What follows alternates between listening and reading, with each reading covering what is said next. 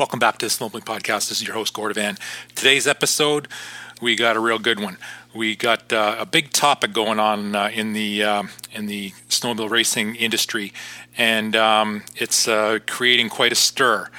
Um, the 2017-2018 Pro Open Snowcross rules have been released, and um, there's been some changes going to basically a limited build uh, snowcross uh, setup and uh, we got a guy who uh, who was uh, involved with uh, voting for uh, for those rules and um, uh, an affiliate with the ISR, Ken Avann of the Canadian Snowcross Racing Association. Ken comes on and he's he talks about you know basically where the where the the, the snowcross um, rules are going, why they changed these rules, and what you can expect with these new upcoming rules. Um, if you haven't listened to the past episodes, and we have some new uh, new listeners uh, uh, tuning in to this uh, episode, we have 48 other episodes with some of the top legends of the sport of snowmobiling. Check them out. Uh, we're on iTunes. You can just search Snowmobiling Podcast on iTunes. You can download them to your device and uh, and listen to them later, or SoundCloud. And SoundCloud, you can stream the uh, the all these episodes uh, to your device. Um, if you're on Wi-Fi, just stream it uh, to your device or your computer or uh, however uh, you listen to uh, music. We're on all the social medias: Facebook, Twitter, and Instagram. So you can check out all the episodes there, plus some some other stuff that I post. And if you need to contact me, you can do so at snowmobilingpodcast at gmail.com. I hope you like this one. Here's Ken of the Canadian Snowcross Racing Association. Okay, we're talking with Ken Avann, uh, president of the uh, CSRA, the Canadian Snowcross Racing Association. And um, Ken, there's uh, there's some pretty uh, um, um, compelling arguments going on right now uh, with the uh, current um, ISR rules package, and we really want to get your opinion on on what's of what's going on with the, with the snowcross rules. But first, um, let, us go back to um, your your history with uh, with racing and uh, your promoter experience. Uh, I think a lot of people aren't really aware of what uh, what's going on up here in Canada, and uh, I, I, believe we're the, you know the CSRA is the longest running uh, racing organization if you if you don't count Eagle River really. Um, but a lot of people don't know about the CSRA. So um, talk to us about the, the CSRA and, and your experience. Yeah, Gardwell, uh, thanks for, for, for chatting on this subject. It's um, it is a bit of uh, controversial, but um, we have to um, you know move forward with our sport and hopefully uh, make things bigger and better. So that's kind of where everything's uh, going on right now in regards to the pro open class. But in regards to our uh, our history with CSRA, yeah, we've been going for 23 years. Um, started snowcross racing in Canada. There, there was none, and uh, there wasn't also no racing going on in Michigan. So I started the ASRA circuit. We did the uh, Michigan series for a number of years, and then we took the series also into the stadiums and did um, you know the Pontiac Metrodome, the Silverdome, Fargo Dome, Rogers Center. Um, so lots of uh, lots of snowcross uh, racing experience, even on the uh, on the world stage. And then in addition to that, um, as far as my racing career goes, I started racing uh, when I was 16 years old. So I've been involved in power sports for 43 years racing motocross for seven years, ATVs and quads, personal watercraft. And then I ran pro ovals um, for 21 years and also some cross country and, and snowcross. Um, and I raced at the factory level for those 20 years, racing for three of the four manufacturers, including Yamaha, Skidoo, and Polaris. And was also a test driver for uh, Skidoo and Gerard Karpik with some of their first uh, cross country snowcross sleds for a number of years. So that was a fabulous experience working with that team. And um, and then when snowcross started up uh, in Europe and and then was moving to the U.S., I saw I saw it happening, and that's when I jumped on it. And then I pulled out of oval racing and, and started going to the uh, snowcross format. And um, as nobody was doing the events here, I started the snowcross uh, sport here in Canada. And then, as I said, I went on to Michigan, and then and here we are today. Great, awesome. Um, okay, so we just finished wrapping up the uh, the uh, the CSRA season. Um, what are the highlights uh, that, that you saw this, this year in the in the CSRA circuit uh, for the 2016-2017 season? Well, we had a, we had a, we've had a really solid circuit for a number of years, and um, last year was a little bit of a challenge for everybody, for all of our circuits, I believe, with the weather conditions we had and, and lack of snow in some areas, and um, just uh, spotty weather uh, all over North America. All in all, our circuit was uh, we had a nice solid circuit. We've got um, lots of racers, between 300 and 400 uh, racers, and we've got I think the strongest um, kids program and 120 program in North America. So we've got lots of kids coming up to the ranks and some really talented racers coming up that are going to feed into the um, the core ISR classes, being the sport, pro light, and the pro class moving forward. So uh, I think we're in really good shape here, and um, and hopefully uh, we can just keep things growing and, and keep our sport vibrant. Yeah, that's nice. So, yeah, the the 120 program has been really really big, and uh, and also the, the transition classes uh, they call it that's been that's been strong for a number of years. Um, okay, this past season, um, you implemented the, a new Pro X class. It was called, um, and I mean, I, think that's probably a, a, really sets into what the, the new rules package is. Is that Pro X class? Discuss your Pro X class that you had this year. Who competed in it? What were the what were the rules? And uh, what was the response from the racers, the, the, the team managers, and, and, and really the spectators too? Well, last year I um, I started this whole uh, initiation of this of the change for the Pro Open rules, and I and I brought it to the board at the ISR meeting, and it was a bit much to grasp for everybody at first. Um, but I, I just foresee that we needed a change to um, to get more uh, into the class. So what they came back with is, was, was um, well, you go ahead and do it in, in in Canada at the CSRA circuit level, and and um, if you if you want to go that route and see how that works for you, so what we did is we called the class Pro X. This is a pro experimental class, and we just allowed we used a Pro Light chassis so that the guys could use, uh, you know, basically the same same rule as what's in place right now. And we allowed the pro racers to go into that class as well as the pro light racers to compete head to head. So we had a few of the pro racers uh, jump down into the class to race against the pro light riders, and um, but really what happened was the manufacturers didn't really support it last year. There was no contingency money uh, some of the manufacturers asked their racers not to compete in it because they were a little bit concerned about the where we were going, I guess, with the class. And um, so that, that's all good. But uh, anyhow, the class was really, uh, you know, I thought it was really exciting racing. The guys are racing four, five, six abreast when they were competing out there. And uh, as a test, we also ran them in the um, in the morning part of the schedule, so it wasn't part of our main events. And the reason I did that was I wanted to see what the response was to the the new pro light rule with the aftermarket silencers, which was a, a, a rule we put into place last year at the ISR um, for the previous year, so to speak, just to see how the sleds would sound and work. And um, and uh, you know the sleds, uh, the Pro Light sleds sounded pretty awesome with the aftermarket silencers on them. So when we when we brought the class to the to the line in the morning schedule, um, all the fans would would hear the sleds fire up because of the aftermarket silencers. That all head to the head to the fence line to watch the race. So exactly the same effect as that the Pro Open class has, where as soon as the fans hear the noise, they want to they, they all drop what they're doing and head to the head to the lines to watch the race. So that's exactly what happened. That was just a bit of a test, and it uh, worked like we thought that it would. So it was it was good in that sense. Yeah, and uh, I mean uh, the, the, t- the team response. You, you mentioned uh, uh, that the teams were, were pretty much in favor, but uh, I guess when uh, if they don't if the teams they don't get the contingency money, obviously they have to make a decision at that point. But otherwise, you, you know, for what I heard, they were they, they all loved the class. It's just you know, I mean, money money's money, and that, and that's what this all these rules come down to is money. Um, and you know, well, it was a, the class was exciting. I think it was, it was an exciting class to watch for sure, and that was the primary goal of, of the test. And then, in addition to that, you know, we uh, we had a four x four truck on the line. Um, so Taylor McCoy, riding a Skidoo, ended up winning the championship for that class. He drove away in a nice um, 2500 Duramax for a one year period. So he was he, was, he certainly liked the class. And um, and then just discussing throughout the year about the, the plans for the new rule change for Pro Open um, you know, a lot of the pro open guys weren't, weren't weren't excited about it, but a lot of the younger kids coming up through the ranks, they were all excited about it because then, then they could have a chance to actually compete at that at that level. So, um, so there's lots of uh, lots of argument on both sides, I guess, but uh, we can we can talk about that moving forward here. Sure. Yeah. Um, okay all the affiliates, the affiliates, they, they, talk amongst each other, kind of thing like that.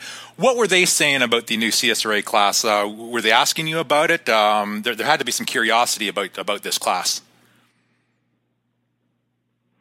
There wasn't a, there wasn't a lot of response to it. We just went ahead and did our own thing, and we did that. We've done that before, like all the transition classes. We we started all of those classes here at CSRA, working with um, Arctic Cat and Mike Coletti Originally, we started working with uh, Skidoo with the freestyle program years and years ago, which was very successful to bring new kids into the sport. And then we wanted to get all the manufacturers involved, so we discussed the transition program we've got that in place now, and that was very successful with CSRA. Then, then moved on to all the other circuits, and all the circuits internationally are using that now. So, like I said, that class is just a test. Um, we tested it. Um, I think there's it's got lots of merit to it, and and um, I think it's really, you know, going to be a important class moving forward to help us uh, help us grow the sport based on the direction the sport has been going in that particular class. Yeah, nice. Um, Okay, so let's break down the rules. Uh, last year's Pro Open rules, the the uh, the Pro X rules that you had, and the new Pro Open class rules. What are the differences right now? Well, in Pro Open in the past, obviously the, the chassis rule has been open. The guys can build pretty much whatever they want, chassis wise. And as far as engine, the engine goes, they had high compression head and and um, and pipes on them that was basically it. A lot of the a lot of the teams still used more of a production uh, chassis sled anyhow, but they could, they were able to to do what they wanted to do to it. And then um, in regards to Pro Light, it's just a limited build race sled. But all the manufacturers have built 100, 175 of them. And the only change they could do to those in the Pro Light class starting last uh, this past season was put an aftermarket silencer on it and then you can change shocks, handlebars, the basic things to improve handling or or fine tune it, so to speak, for on a per races basis. Right. So.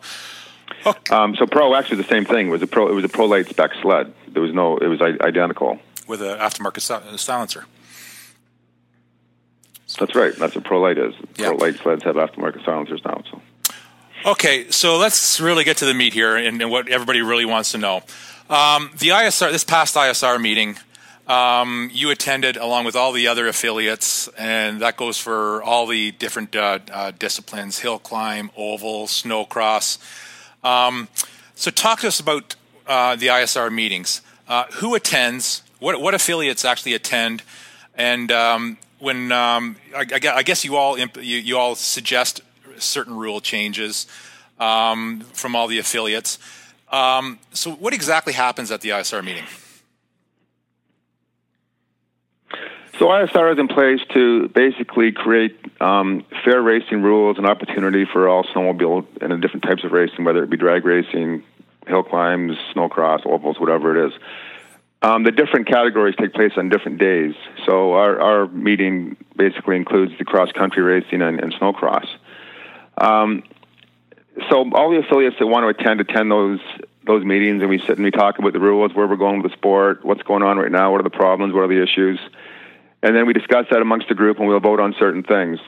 In addition to that, um, so every affiliate has one vote, and then the manufacturers have uh, a combined vote between the three of them that, that attended the event at the ISR meeting. So, in order for the manufacturers have a uh, have a vote, they have to all agree on what the particular rule change is or um, is going to be. So, if they don't all agree, they don't get a vote. It's just abstain. So, the manufacturers didn't agree 100% on this particular rule they were close. They all agreed on the motor package, going to a Pro um, production stock engine with um, aftermarket silencer. They all they all agreed to that, but they didn't all agree to the chassis rule to go into a Pro sled spec sled. They wanted um, some of the manufacturers wanted an open chassis rule, and others um, others did uh, wanted a partial uh, rules in place where they could change the suspension components and move them around. And then one of them wanted just to keep it um, at the ProLite spec as we were proposing. So that's they, they did not get a vote. The other the other group that is there is the Smidge group, which is all the aftermarket companies. Um, for example, Woody's, Stud Boy, MBRP, the pipe builders, any any aftermarket company also gets a vote on on a rule change as they, they get one vote amongst a group of them. So they have to all have a, a meeting previous to the ISR meeting um, they all know what's coming on the table um, from a newsletter that goes out in advance, and they get to discuss it, and then they can decide on what they want to vote on. So they had one vote as well. So it's important to note in regards to the new rule, um, all of the affiliates uh, voted on it after saying their piece on what their, their reasoning was for the rule. They all voted on it um, unanimously, with the exception of one. So I think uh, five out of the six affiliates voted unanimously to go to the um, the new rule, and the manufacturers did not get a vote because they did not all agree. And then the aftermarket group also agreed with it, so they voted yes as well. So it was basically uh, six positive votes and and um, two were abstained. Right. So now, there was no there was no um, there wasn't a single there wasn't a single vote saying no to this. Okay, so after all is said and done, there was there was uh, no votes, uh, no no votes. Now, why why would an OEM not be in favor of, of, of this? Now, you said that uh, a couple OEMs weren't in favor. Why would they not be in favor? Well, the OEMs have they, they only they know what is coming down the pipeline and what they have coming to the table for changes to the sled design and, and innovation of the of the new race sleds, that type of thing. So ISR as a group, our job is to create to create rules that we can that everybody can compete by and, and run fairly um, and have equal opportunity, so to speak. The manufacturers, um, their job is to look after their own product line more so than everybody else's, and, and, and grow the sport. And the same thing with the race teams. The race teams, their job is to uh, win a race. It's not necessarily to grow the sport or create rules. Um, and it's the same thing with the race managers that attend the event. Their job is to win races, and it's, their job is to win races like right now, not not three years down the road from now. They won't have a job in three years. So they, um, yes, with their with their vote, we have to keep that in mind that what each particular manufacturer or or um, um, individual wants, uh, you know, for their particular re- own particular reason, so to speak. So that's um, that's that's the reason and the way the the voting voting process goes anyhow, Gord. So yeah, so, we have to keep in mind that the, everybody has their own you know objective moving forward with their rule. Their own agenda, right? So uh, you're saying that the, the, teams have their own agenda. Their their agenda is to win now and, and make money. I mean, they're they're they're they're they're out there to make money. Uh, it's a, it's a business for them. Absolutely. Yeah. So, okay. So the consensus from um, most people, if you and and uh, it's been a hot button topic on social media. The consensus is that uh, um, the shrinking, the answer is to the shrinking pro class is not is is and, and to prevent them from quitting is not to have stock sleds, but to have open sleds. What what is what is what, is your opinion on that? Uh, th- these are the spectators talking now.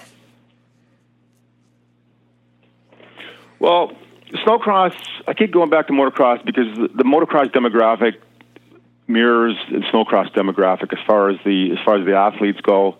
Um, the course designs are, are similar, more so than in other types of racing. For example, we're not like drag racing, we're not like oval racing. Snowcross and motocross are similar. So when, the sport of snowcross started, 23, 24, 25 years ago, we started with stock sleds. That's what, that's what started it all. It was all it was all about going to a production based sled, and the best rider or athlete at the time would, would win the race. And that's how I, I believe it should still be. I think that the best athlete should should win the race. Um, and that's not necessarily what's happening when someone has a machine that is worth, you know, has so much technology in it um, that can be bought and purchased compared to a, a stock production type sled. So motocross and snowcross being similar, um, that's just what our feelings are. We think that the athlete should win the should win the race, not necessarily the the team with the most money. So, um, with motocross, the the bikes are all very very similar. For example, they're all running 250s or 450 cc motocross bikes with minimal change done to them, all within four, five, six horsepower of each other.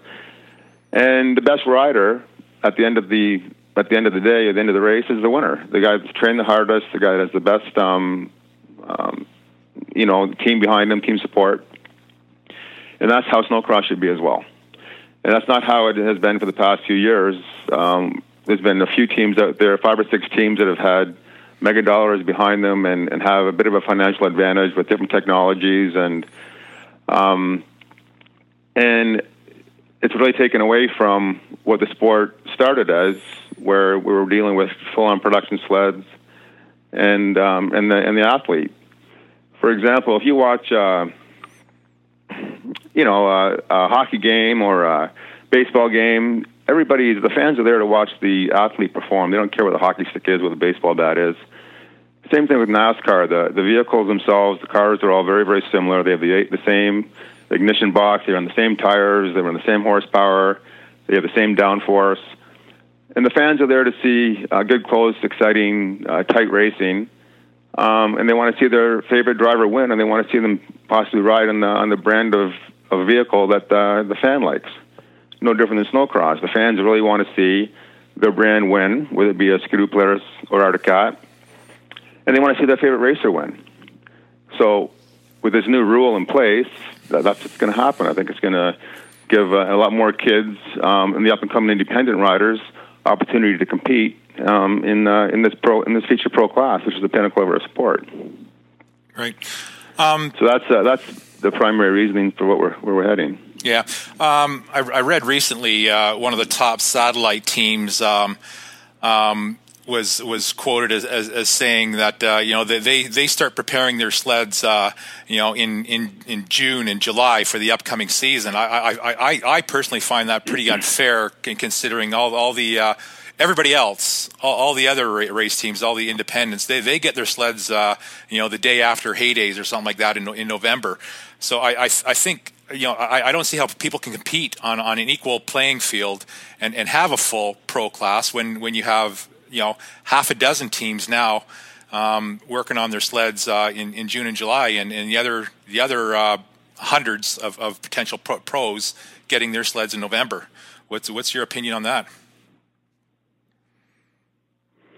Well, exactly. That's that's what this this rule will, will clean a lot of that up. Right now, as you said, some of the primary teams are working on their uh, have been working on the pro open sleds. Um, for as soon as the last race, as soon as Lake Geneva is finished, they're working on next year's stuff where the independent racers, as you said, don't get their don't get their new sleds until um, November. They've got a few weeks to prepare them for before Duluth, and it's really not fair. They have no chance whatsoever of being competitive.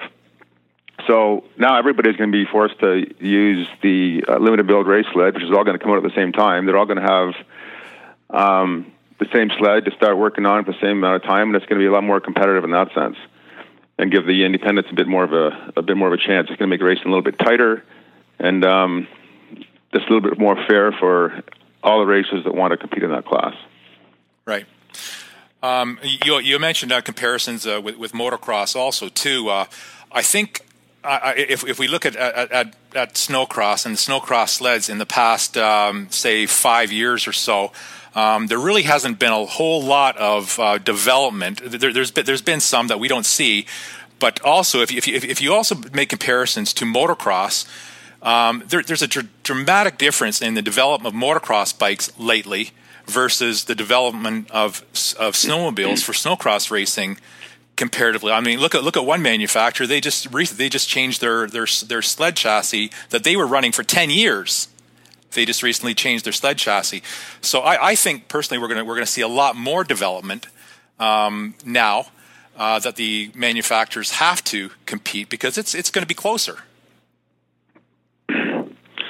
Well, absolutely. Any of the um, any of the technology changes that that are happening, um, and maybe only a few teams were getting that, trick information from from whomever it may be.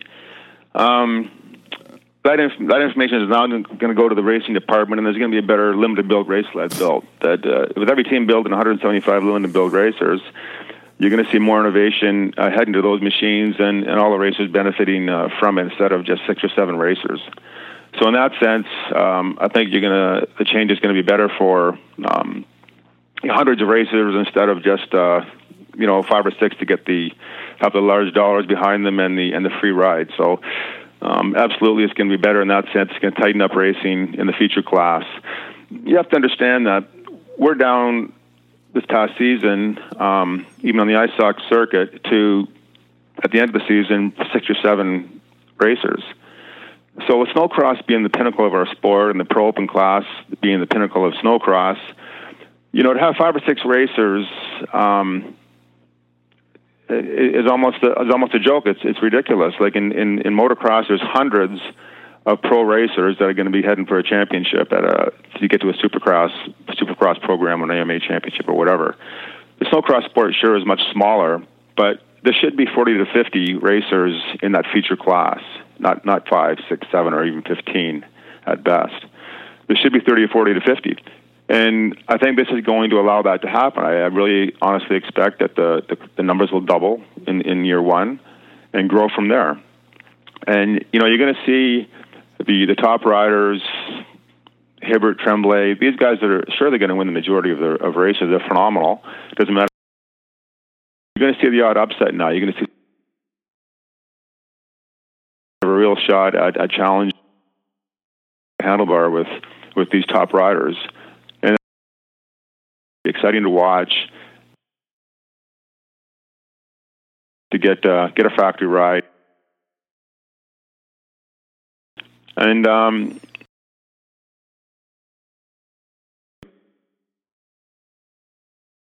fractures. It's going to allow the team provide better payback, better contingency programs, and and just start to grow the sport again in the in the in the higher end. We've got we've got great programs right now, starting from the bottom with the 120s. You know, the novice, the junior classes, the sport, pro light. They're all very vibrant, very very solid classes. Then you get the pro open, and it all falls off because it's a whole new level of money if you want to compete there, and if you want to be actually be competitive it's just totally out of range for, for most of our uh, most of our participants, and and that's not how our sport it should be. It should be if you're if you're a good quality rider, you've been training hard, you know how to ride, you're a great athlete, you should be able to win. It shouldn't matter that uh, if you if you you know what, what sled you're on. Um, you shouldn't have to have a million dollars behind you to win a race. So this is going to open the door for a lot more independent teams to move up through the ranks, and I think it's going to um, really help out at the top end of our sport. So you expect to see more like like maybe factory satellite teams um, join join up or, or, or, even start now that uh, there's potential that they can challenge against the, the factories. I, I don't expect to see I don't expect to see more factory backed satellite teams. I just expect to see more teams, independent type teams that can compete and can come up and race in that class and compete against the um, factory supported teams. They're all going to have the same equipment now. Um, you know, there's still obviously going to be guys like like Bender and and who will have who have uh, and some of these really phenomenal mechanics. They're going to fine tune these sleds, uh, the clutching, the, the suspension systems, everything else. They're still going to you know have a bit of an advantage over some of the other guys, but it's going to be much closer now. You're not going to be getting lapped twice. So, um, okay, so you know, there's going to be opportunity for these these younger kids and come up come up and, and compete.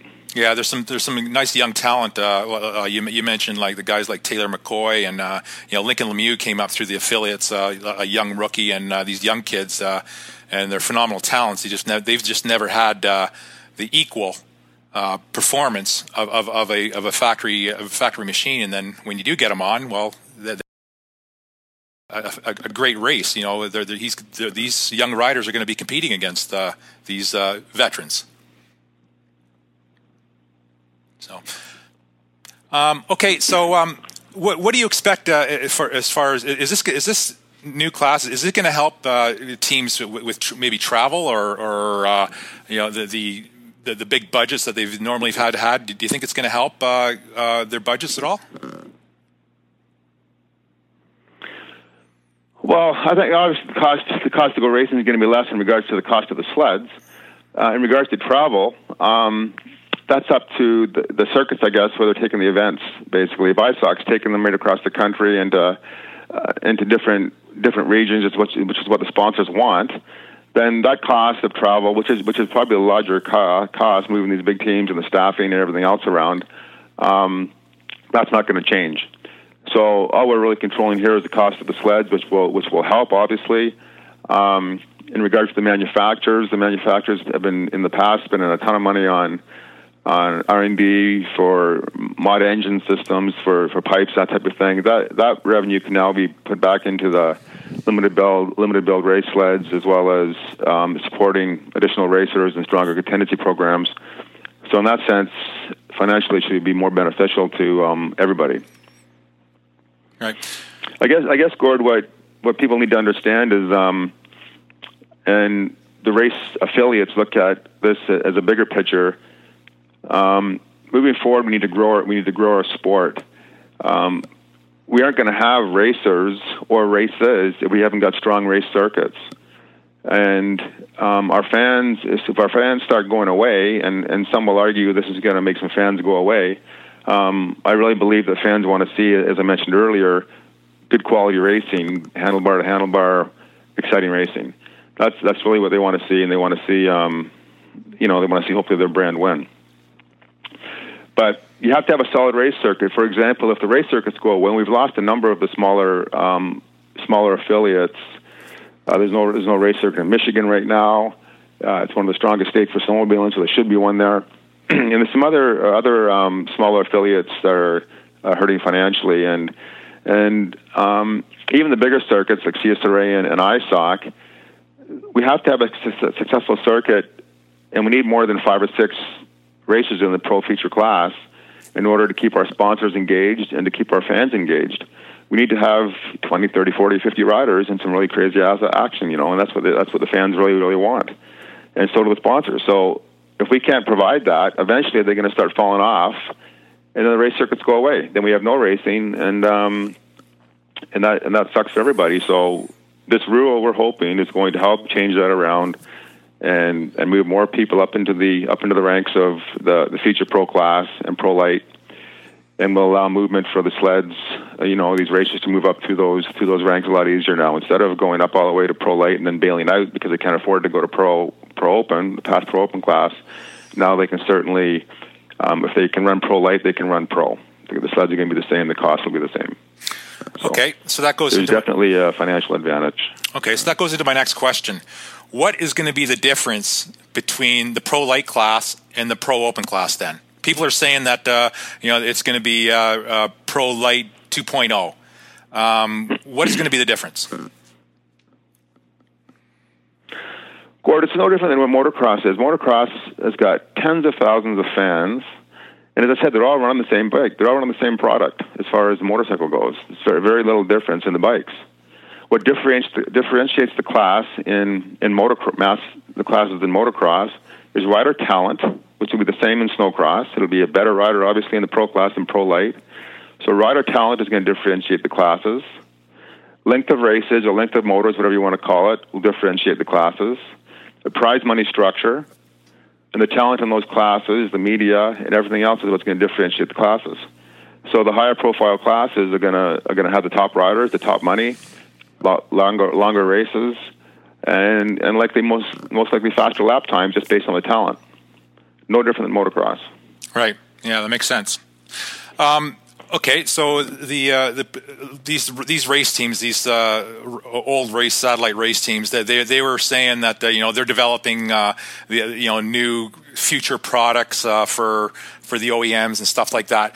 Um, how how is the, these new rules going to um, affect future development for consumer sleds?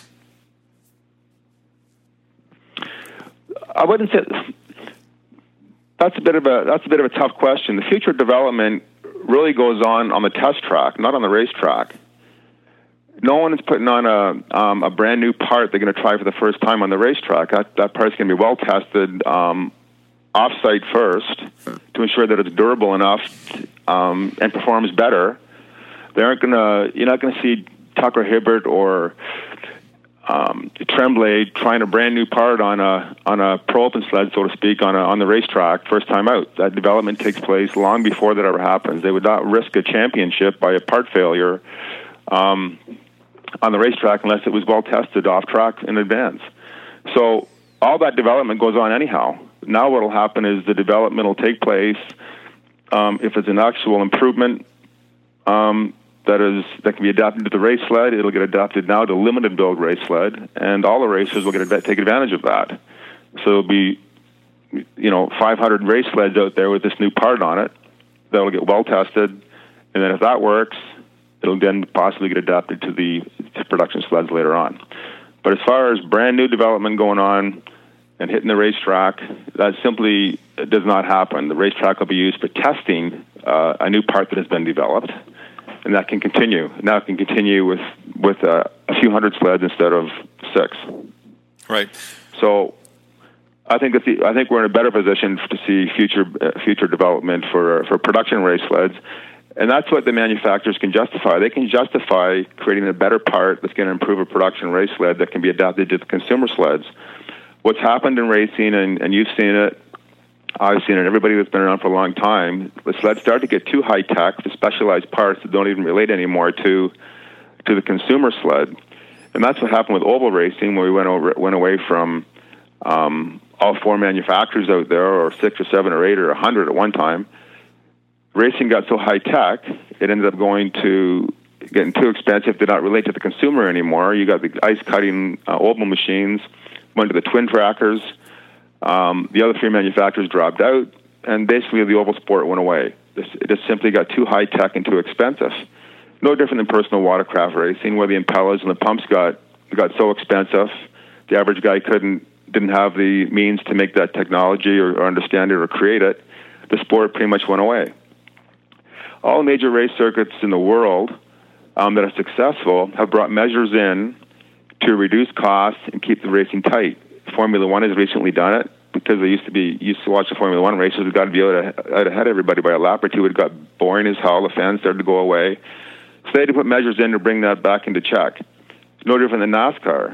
Um, the NASCAR sleds are all very, or, um, or uh, cars are very equal to each other, and the best uh, the best driver and and team wins. You know, they're all changing tires at pit stops. They're all the same tire, not different. As I mentioned earlier, they're all templated. The downforce is all the same. Everything is pretty much identical with those cars. It's the biggest fan base in the world for motorsport. And once again, I go back to motocross. How many fans do we have? Tens of thousands of fans and thousands and thousands of racers and everybody can relate to what's going on. And They're all running basically production bikes. There's the odd crazy end level um, machine out there that one of the factories might be working with. However, the majority of the racers uh, in Canada and the United States and anywhere else in the world they're running the same thing. Mm-hmm. So, yeah, it makes it makes sense. Uh, okay, so since since this uh, ISR rules meeting, um, uh, there, has been a lot of discussion. What what have you heard uh, in any valid points? I mean, there's been a lot of comments about the the rules. A lot of uh, uh, spectators have been saying, you know, they, they hate their new rules. Um, you know, I, I, haven't heard anything from um, too much from race teams. I haven't heard anything from uh, much from OEMs. But what, what have you heard from uh, the media response? And have you been able to convince any, anybody to get get back on your side and you know, Gord, I think when I think when um, well, yeah, I've, I've convinced quite a few people to get back on, on side for this. For example, every one of the affiliates has agreed to it because they've understand they've heard the detail and the reasoning and they understand it. And and I think that even the the fans and and um, the and the you know the the other race teams, anybody that wants to see our sport succeed, is going to understand what we're doing here and hopefully support it because that's really what needs to happen to make this sport grow. As I said, if we haven't, if it doesn't grow and it, it continues to decline, it goes away. So none of us want that. Whether you're whether you're a promoter, a racer, a fan, a manufacturer, a sponsor, none of us want it to see go away. So we have to make a change to make this um, sport bigger and better. And and you can I don't if someone else has a better idea, then I wouldn't mind. Um, you know, it'd be great to know what it is because um, we're working with all the most brilliant minds um, in the uh, in the industry, and no one else has come up with anything that's uh, that really has any merit to it. That's going to make things bigger and better and grow our sport. Yeah. So, yeah. Um, okay. Your, expectations going forward. What, what, do you expect to see this year, and and maybe two, two, three years down the road? First, uh, what do you what do you expect to, for, for next year? Uh, well, I expect that I, I really do expect the sport um, in the new pro class. Uh, I expect the entries to double in that class right off the bat um, at the ISOC events. Um, I think you'll see more of the um, other affiliates, smaller affiliates, so to speak, racers um, be more inclined to go to head to Duluth, for example, to compete head to head with the other with the with the big guys because now they'll have equal equipment and I think you're going to see a lot of these uh, other independent teams that um, um, can no longer compete, and and uh, looking at getting out, maybe will stay. And you'll see other riders that simply will now take on the challenge of um, racing handlebar to handlebar with with Tremblay and Hibbert, Kody Kamm, whoever whoever you want to, whoever whatever name you want to use, they can all be competitive. So I think I think the uh, the class itself is going to grow, and I think that the um, the fans and everybody will come around after after a few races and when they see how exciting the racing is when it's handlebar to handlebar and and uh, you know three, four, five guys, different guys racing head to head all the time. No different than what the pro light racing was last year. The pro light class racing at the ISOC level, at all the affiliates, um, was phenomenal. And now those sleds have a little bit of noise to them with with the aftermarket silencer rule. Um, that excites the, that excites the fans because the noise is there now, and you've got racing uh, that's extremely tight and, and competitive. So I think it's going to be uh, I think it's going to be better for sure. Yeah. Okay. Um, to, now. Is, is, there is there anything else possibly on your mind, or that, that you've seen that maybe down the road you m- might think uh, would would help the sport grow, as far as maybe rules changes, um, what to, what to expect for tracks, um, you know, what, what what do you see coming down the road for for snowcross? Well, I think this rule that we're changing right now, it's uh, you know, it's already stirred up a lot of excitement, um, positive or negative. There's more excitement right now about what's going on than than we've seen in the past few years because um, there has been no, you know, the recently the sport has been fairly static. So now now there's something new going on, which has definitely created some excitement for the uh, for the pro level racing. That in itself is going to, I believe, draw people to to the events just to see what's going to go on, what's going to happen now, and all these other kids that have the same sled as as, as Hibbert, has or, or, or anybody else. Um, so I think that itself is going to is going to be beneficial, and it will actually um, grow our attendance. The other great thing that's happened this past year um, that's going to benefit snowcross is the introduction of a new 200cc sled from um, Yamaha and Arctic Cat. We've had a we've got some really strong um, 120 classes. I think in CSRA we have over 80, 88 uh, 120 riders, all between the ages of 4 and 10. So now those kids all have a, uh, there was a bit of a, a gap in the, in the class structure between between the 120s and the and the full size sleds, and now we have this new 200cc snow scooter or ZR 200 to fill the gap there, which will keep our, our kids engaged. It's going to be a really cool little sled. So that in itself is going to is a big plus that, that the industry has needed for the past ten years um, to keep our young kids engaged. Um, to get them, and then after going to that sled, they can go to the you know the full size transition sleds. So that in itself is going to help us grow um, the sport because we need to have the strong, solid kids classes in order to feed the upper level classes down the road, and then and then um, you know with all the other affiliates or um, are solid with numbers, and those those racers then move forward and, and head to the international circuit, uh, the ISOC circuit, and then up into the um, feature classes. And now this would complete a, a, really nice class structure where the kids can race all the way from uh, the 120s to the novice to the juniors to the the pro pro light right into the pro class, the feature class of the of the of the uh, sport, and um, have opportunity to do it because they can afford to have the same sleds as everybody else, and um, that in itself creates a, a great program for uh, for growth. Um, in addition, I guess one point that we're, we've missed out on is, is the benefits of of this rule as well. Is that all these sleds now, at the end of the race season, these pro sleds can be sold to um, the transition kids or the junior novice kids. We put a rule in place last year at ISR um, where novice and transition kids had to use a one year old sled. They can't they can't buy a brand new sled. We did this for the same reason, so that all the kids could have um, a sled at a reasonable cost, and they didn't have to worry about um, getting the new sled every year. They have to they have to use a used sled. So this in turn in turn created a nice sales market for the riders buying the new sleds, the sport and pro light sleds. The sleds could be sold to the transition kids with a detune kit, with a detune DCM to limit um, uh, RPM to bring the horsepower of the sleds down, so they're safe for the kids. So now the the the feature class pro sleds fall into the same category. They can be sold uh, down to the kids kids for the kids to use the following year um, with a detune kit on it. So technically, um, a ten year old kid could have his dad head up to Tucker Hibbert and say, "Hey, I want to buy your I want to buy your sleds at the end of the year for my kid." and how cool is that for uh, for a kid to have in his shop the following year? To, you know, uh, it just creates a great opportunity for for excitement for for the kids and moving forward and up into the higher classes. And then that in itself will save the racers and these race teams a ton of money because now their sleds can all be sold. In the past, the Pro Open sled, you can't get rid of it. It's no good for anything. You can't run it on the trail. Uh, it's all cut up, bent up, different parts, whatever. Can't be used for anything. So it's garbage basically. Some of these sleds cost you know fifty, sixty, maybe hundred grand, and they get thrown in the barn and, and, and are no good for anything else.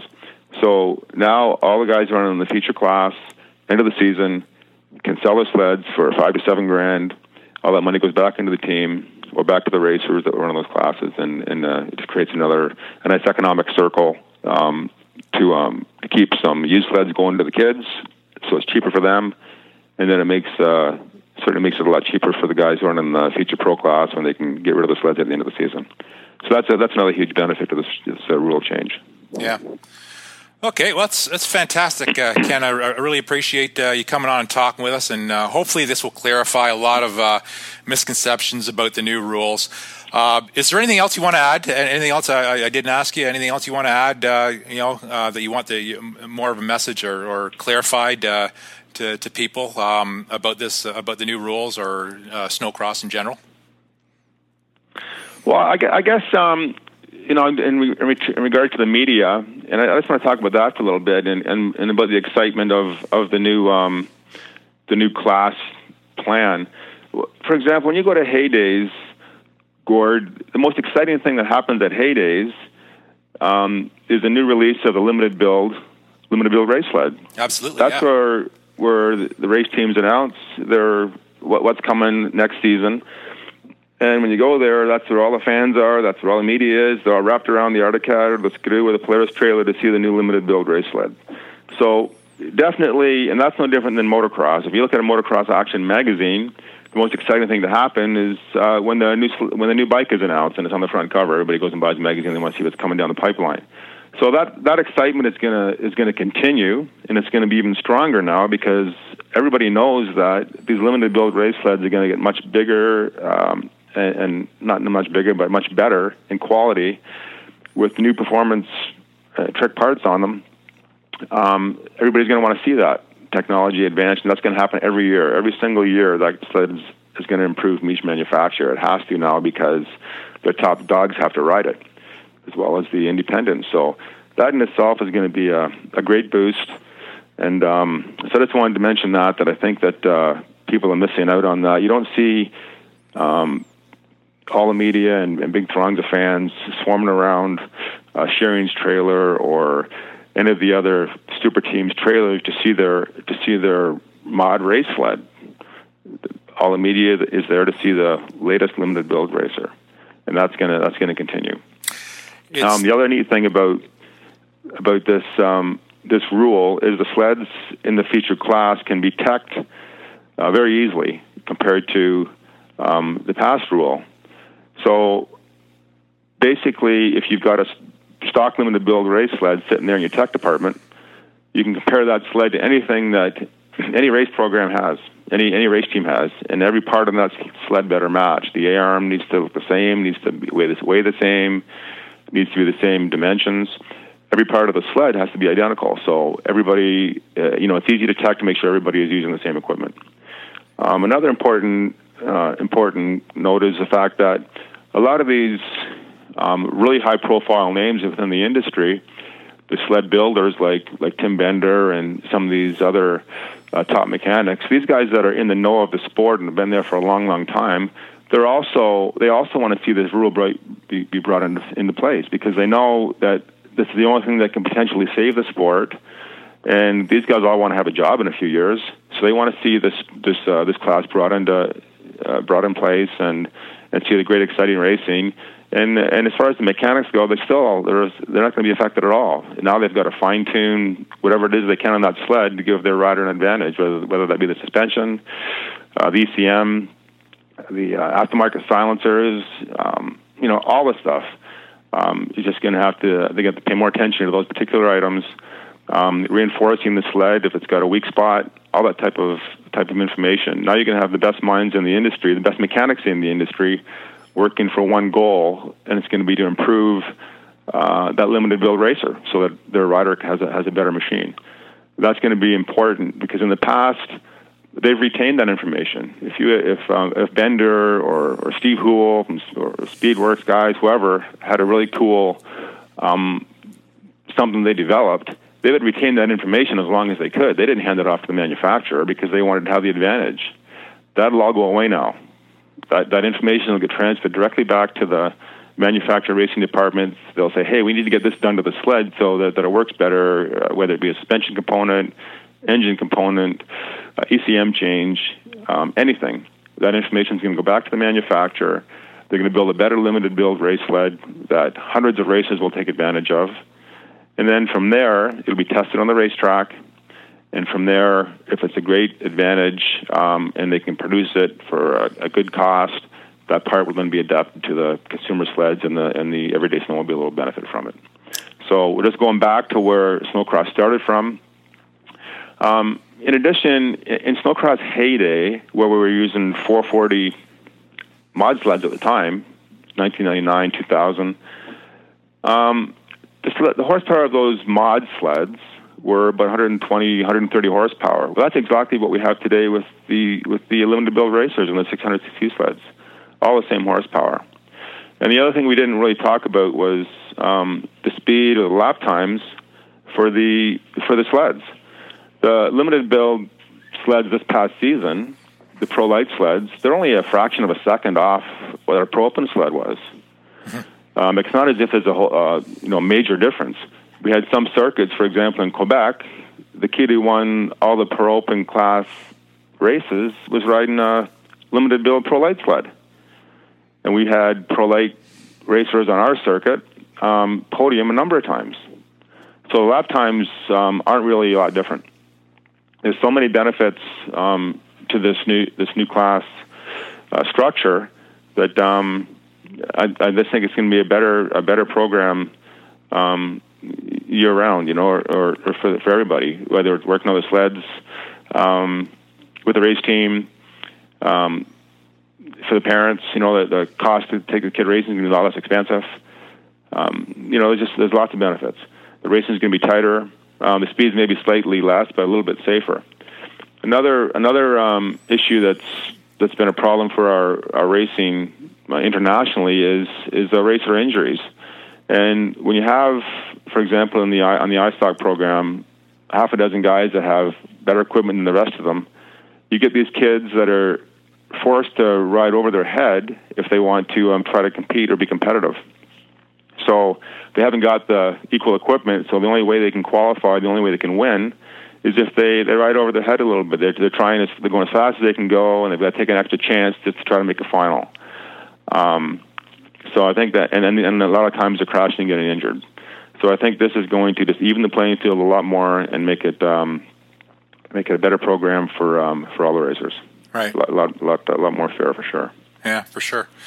Well, I, I, I, I, agree with you, Ken, and uh, I, I, I'm looking forward to uh, hopefully uh, if they do it at, at Hay Days, I'm, I'm looking forward to seeing the introduction of these uh, these new sleds uh, going forward. Now, I think it's going to be exciting. Uh, it's it's going to be interesting to see what the manufacturers come up with now because they're they're going to have to come win right out of the box, and so it, it should be interesting. So, um, okay, so. Um, what do you, what, what's what's uh, what else have you got going uh, forward uh, th- this year for the CSRA uh, uh, sponsors? Uh, everything's looking good for for next year. Um, any any other changes? No, we're we're working on um, just uh, the same formats we've been using for the last number of years. we are always working on new sponsorships and um, and, the, and new race events, and new sites.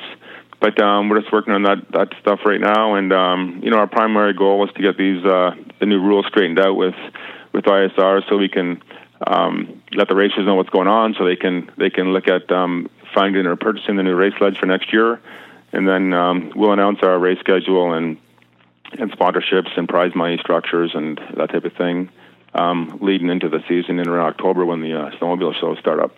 Great.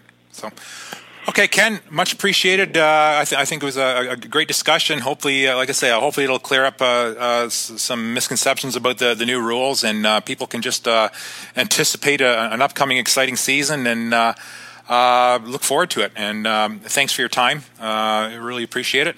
And also, contact information. If somebody wants to contact you, um, how, how can they do so? The best way to contact me directly is just by email, just to info at snowcross.com. So that's uh, Snowcross in Canada. We spell it S N O W C R O S S dot com. So just go to info at snowcross.com or ken at snowcross.com, and, and um, I'll gladly respond back to any uh, any um, any conversation or any suggestions that people may have to uh, you know constructive criticism. I don't mind. Um, but any, anything anybody that has um, a question or, or wants something answered um, or is asking for reasoning for a, a, certain particular item, I'd be pleased to um, pleased to discuss it with anybody. Yeah, great, awesome. Okay, Ken, much appreciated, and uh, um, we look, look forward to the upcoming season. Take care. All right, sounds good, Gord. Thank you for your time. Take care. Thanks. Bye. Bye.